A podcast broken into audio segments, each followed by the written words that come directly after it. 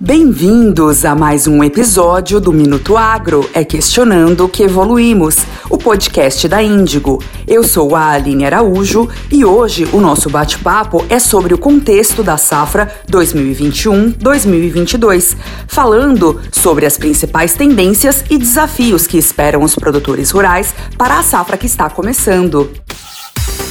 Minuto Agro, com Aline Araújo da Índigo e convidados especialistas no agronegócio. O Brasil é o terceiro maior produtor de alimentos do mundo, ficando atrás apenas da China e dos Estados Unidos. Além disso, segundo a Associação Brasileira da Indústria e Alimentos, a BIA, só em 2020 o Brasil exportou comida para mais de 180 países, dada a relevância do setor que representou 26,6% do PIB em 2020. No episódio de hoje, vamos falar sobre as perspectivas para a safra 2021 cujo plantio começou no último dia 16 de setembro e avança em todo o país. O que esperar do ponto de vista de mercado, abordando tendências de preços, inflação, PIB, risco de desabastecimento, entre outras informações. Para conversar sobre o assunto com a gente, hoje temos como convidado Ivan Vedequim, que já foi secretário de Política Agrícola do Ministério da Agricultura, atua com o mercado financeiro como diretor da BMF Bovespa e CEO da Bolsa Brasileira de Mercadorias. Sejam muito bem-vindos ao nosso episódio de hoje do Minuto Agro, o podcast da Índigo. Tá bom, muito obrigado, Aline, muito obrigado a todos uh, do Minuto da Índigo. É um prazer estar aqui com vocês e estamos aqui dispostos a continuar uh, apoiando o agronegócio brasileiro. Aline. A gente quem agradece a sua presença. Sejam muito bem-vindos ao Minuto Agro, é questionando que evoluímos. Para começar a nossa conversa, eu queria que você contasse um pouco da sua trajetória no agro. Olha, Aline, eu sou engenheiro agrônomo formado pela Exalc lá em Piracicaba. Uh, a minha carreira toda foi muito ligada às questões da economia agrícola e gestão de empresa. Eu passei pela Fundação Getúlio Vargas, por entidades de representação dos produtores, como a Sociedade Rural Brasileira, atuei no início da formação da BAG, uh, tive uma experiência também na indústria de insumos, como uh, diretor da AgroSéries, onde trabalhei 12 anos, e na consultoria também. Uh, tive uma experiência muito importante na Secretaria de Política Agrícola do Ministério da Agricultura com o ministro Roberto Rodrigues, e como você mencionou, fui diretor da Bolsa, então BMF Bovespa, atual B3, e, e, também da Bolsa Brasileira de Mercadorias. E, mais recentemente, eu estou envolvido uh, no projeto que re, redu, resultou na indicação de Alisson Paulinelli para o Prêmio Nobel da Paz de 2021. É mais ou menos bem rapidinho, Aline. É uma jornada muito bacana. Pensando um pouco da sua passagem pela Secretaria de Política Agrícola no Ministério da Agricultura, que foi no início dos anos 2000, até hoje, o que, que mudou no agronegócio brasileiro? Bom, nesse meu período lá de três anos e meio, a partir de, eh, de janeiro de 2003, a agricultura brasileira se tornou ainda mais gigante e global. A grande transformação, na verdade, começou uh, com a estabilização da economia brasileira com o Plano Real, lá em 1994, com um impulso enorme em 1999, quando o Banco Central do Brasil mudou uh, o regime cambial brasileira né, brasileiro de um câmbio fixo para um câmbio flutuante, que é o que nós temos até hoje. Então, a política macroeconômica de câmbio flutuante levou uma desvalorização da moeda, e isso foi aí um, um grande incentivo para a expansão do agronegócio brasileiro, que, eh, como eu comentei, hoje o Brasil tem o maior saldo da balança comercial agrícola do mundo.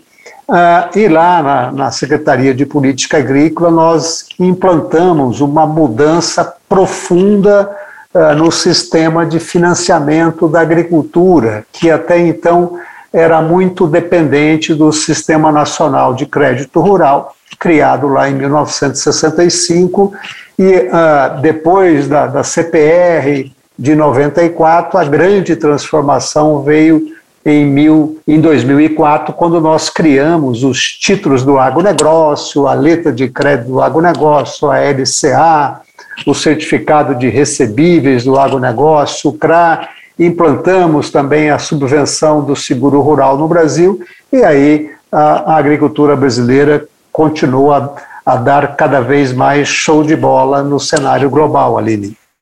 Então, ótimo esse panorama que você trouxe. Eu tenho várias perguntas aí sobre é, todo esse assunto que você falou sobre financiamento e sobre o tamanho, enfim, do agronegócio. Pensando um pouco sobre a safra de grãos 21-22, quais são as perspectivas para o mercado brasileiro?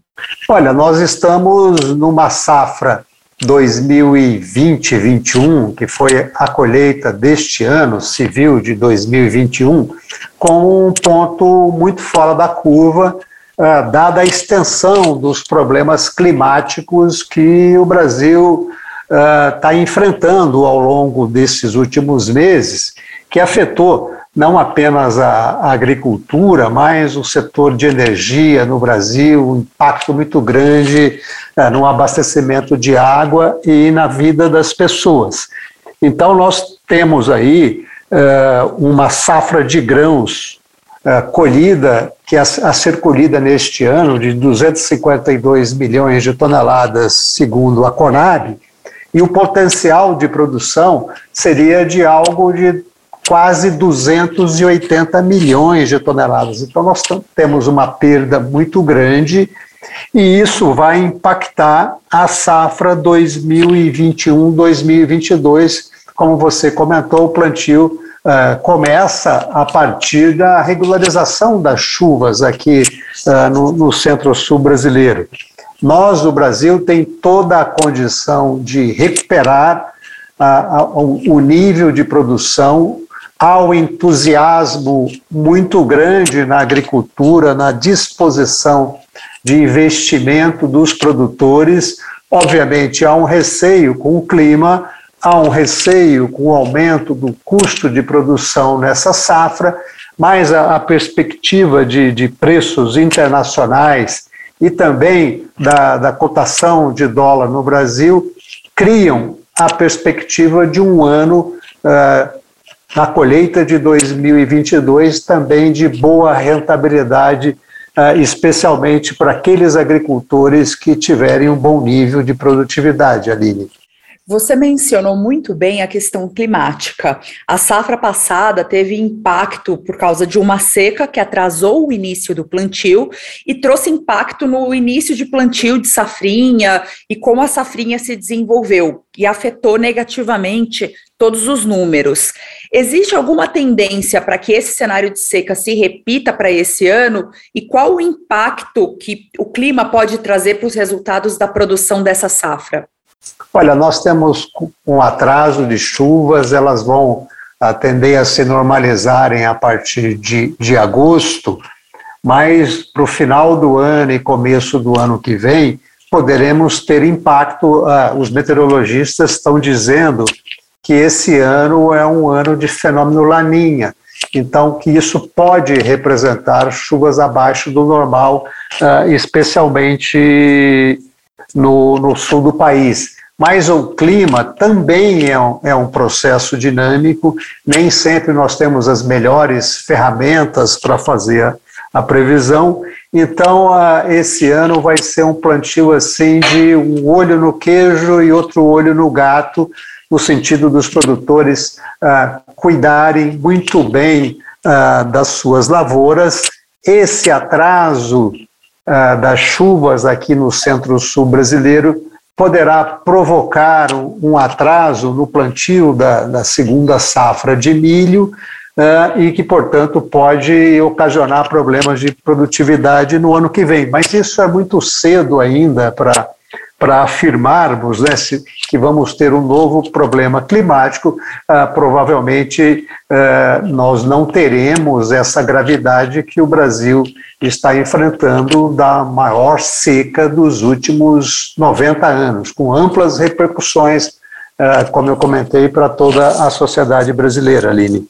Sim, você mencionou também a respeito da Conab. Estudos recentes sugerem que para a safra brasileira 21-22 haverá uma queda na produção e consumo de alguns grãos, mas números de exportação recorde.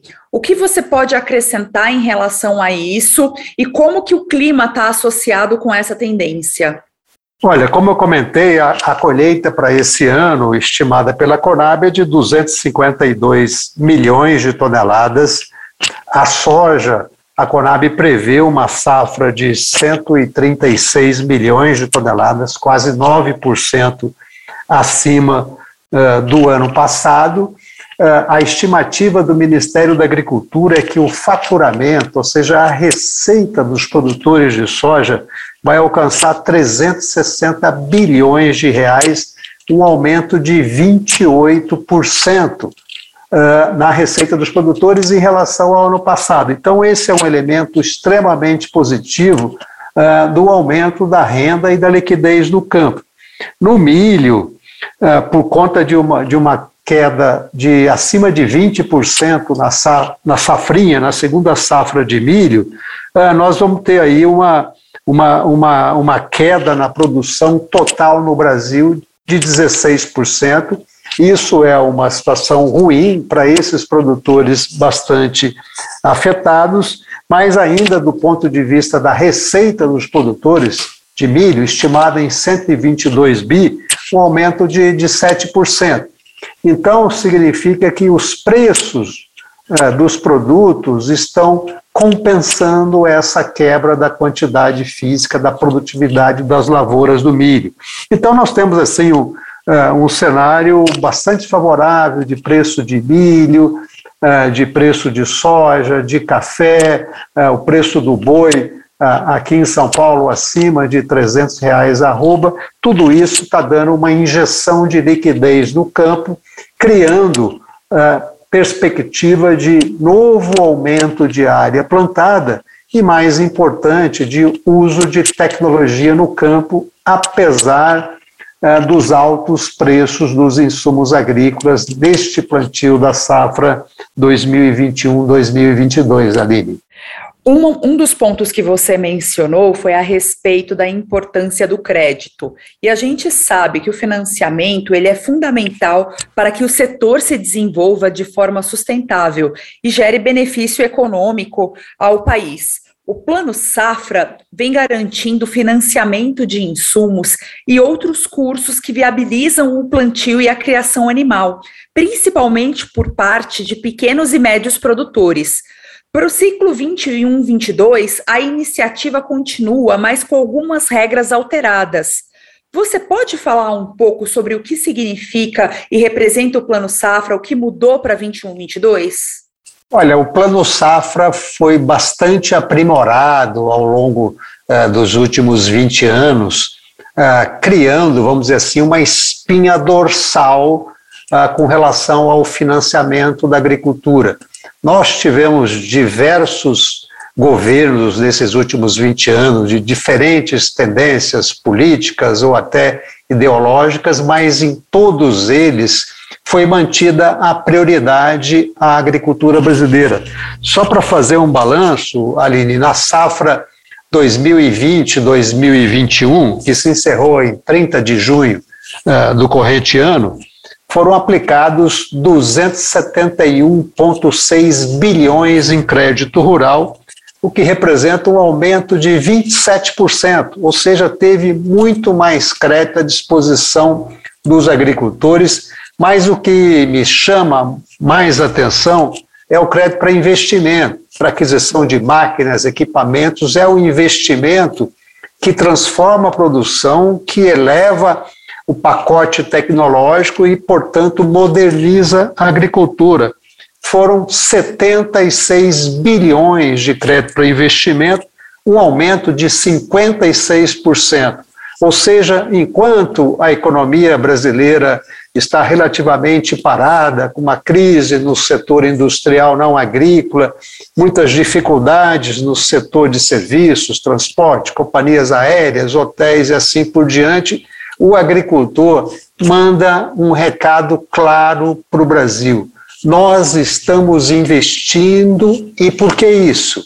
Porque a agricultura brasileira é competitiva, ela é aberta à concorrência internacional e tem no crédito um aliado muito importante.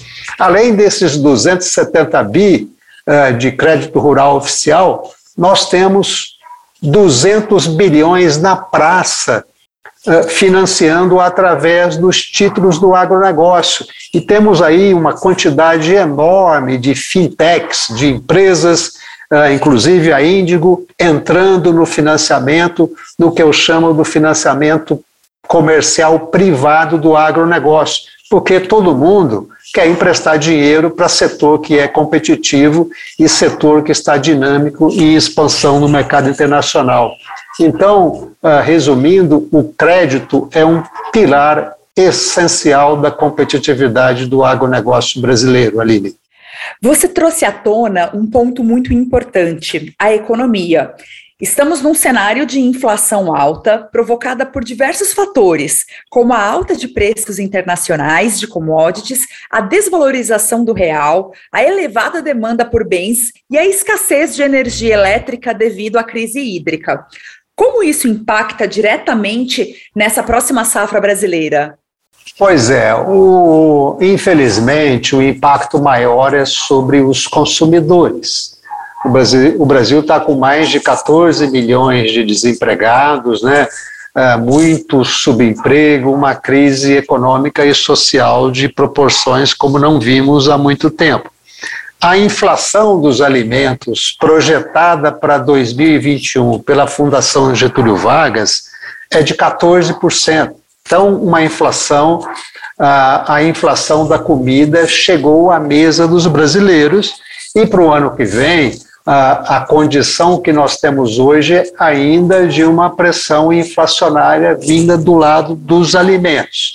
Uh, o impacto sobre os agricultores, uh, especialmente da área de grãos, é, é de um aumento no custo de produção, porque o Brasil para produzir depende de fertilizantes e defensivos, cujos preços explodiram no mercado internacional, também por conta de uma crise de, de energia na China. A China uh, depende do uso de carvão e a legislação ambiental chinesa está sendo cada vez mais restritiva e Muitas fábricas estão paradas na produção de matéria-prima de fertilizante, especialmente de defensivos agrícolas. Esse quadro internacional também aumentou o preço do frete, uh, fritando o bolinho. Nós temos aí, especialmente na área do grãos, um aumento de talvez de 30% no custo de produção do produtor. É um impacto ruim, mas o fato é que na agricultura sempre quando há uma desvalorização do câmbio, ou seja, quando o preço do dólar sobe no Brasil, ele aumenta o custo dos insumos, mas aumenta mais ainda o preço dos produtos agrícolas, especialmente esses produtos que são negociados no mercado internacional. Então, isso acaba sendo um colchão de proteção para o agricultor brasileiro, que dentro dessa realidade tem um fluxo de caixa positivo, um balanço positivo, e ele vai continuar investindo na atividade com essa expansão que nós estamos projetando aí uh, para a safra de grãos nessa temporada 2021-2022, apesar uh, do mau humor do clima, Aline. E dado todo esse contexto econômico, como você analisa a tendência de preços dos grãos no Brasil? Olha, os preços internacionais andaram recuando nesse, nessas últimas semanas, era natural, porque soja chegou a, a bater mais de 14 dólares o bushel em Chicago, recuou, né? Uh, e, e, a, e a instabilidade política brasileira, né? nós temos uma instabilidade política, bota fervura no preço do dólar. Até as notícias recentes dão conta de que uh, muitas empresas que exportaram, o Brasil teve um volume recorde de exportação de todos os produtos, essas empresas estão deixando no exterior 46 bilhões de dólares. Então, como essa, essa grana não entrou dentro do Brasil, portanto, não, não teve aumento da oferta de dólar e, portanto, a cotação do dólar está mais alta do que deveria ser. E essa cotação continua alta quando você tem instabilidades na, na economia e na política. Então, nesse sentido, uh, pode, pode até ser que os preços na colheita do ano que vem sejam menores pelos agricultores, mas eles vão garantir uh, principalmente para a soja, para o milho, para o boi, uma rentabilidade muito especial uh, para a agricultura e para a pecuária brasileira. Claro que aqueles setores mais dependentes do mercado interno, como a produção de leite, por exemplo, uh, o preço do leite, segundo o CPEA, subiu 6%, mas os custos mais de 10%. Então, uh, mas assim, no frigir dos ovos, nós vemos uma, um potencial de recuperação uh, da economia agrícola brasileira, de novo, para uma trajetória de expansão na produção, Aline.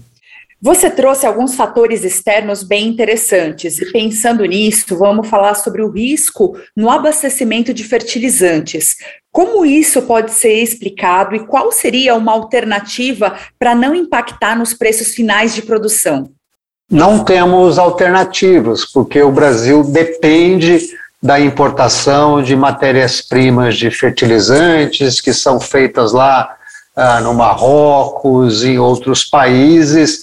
Ah, então, como eu comentei, os fretes estão mais altos, a disponibilidade eh, de navios é menor. Então, nós temos aí um, um cenário de, de aperto no, no abastecimento, mas o agricultor sabe que o negócio dele é um negócio de longo prazo.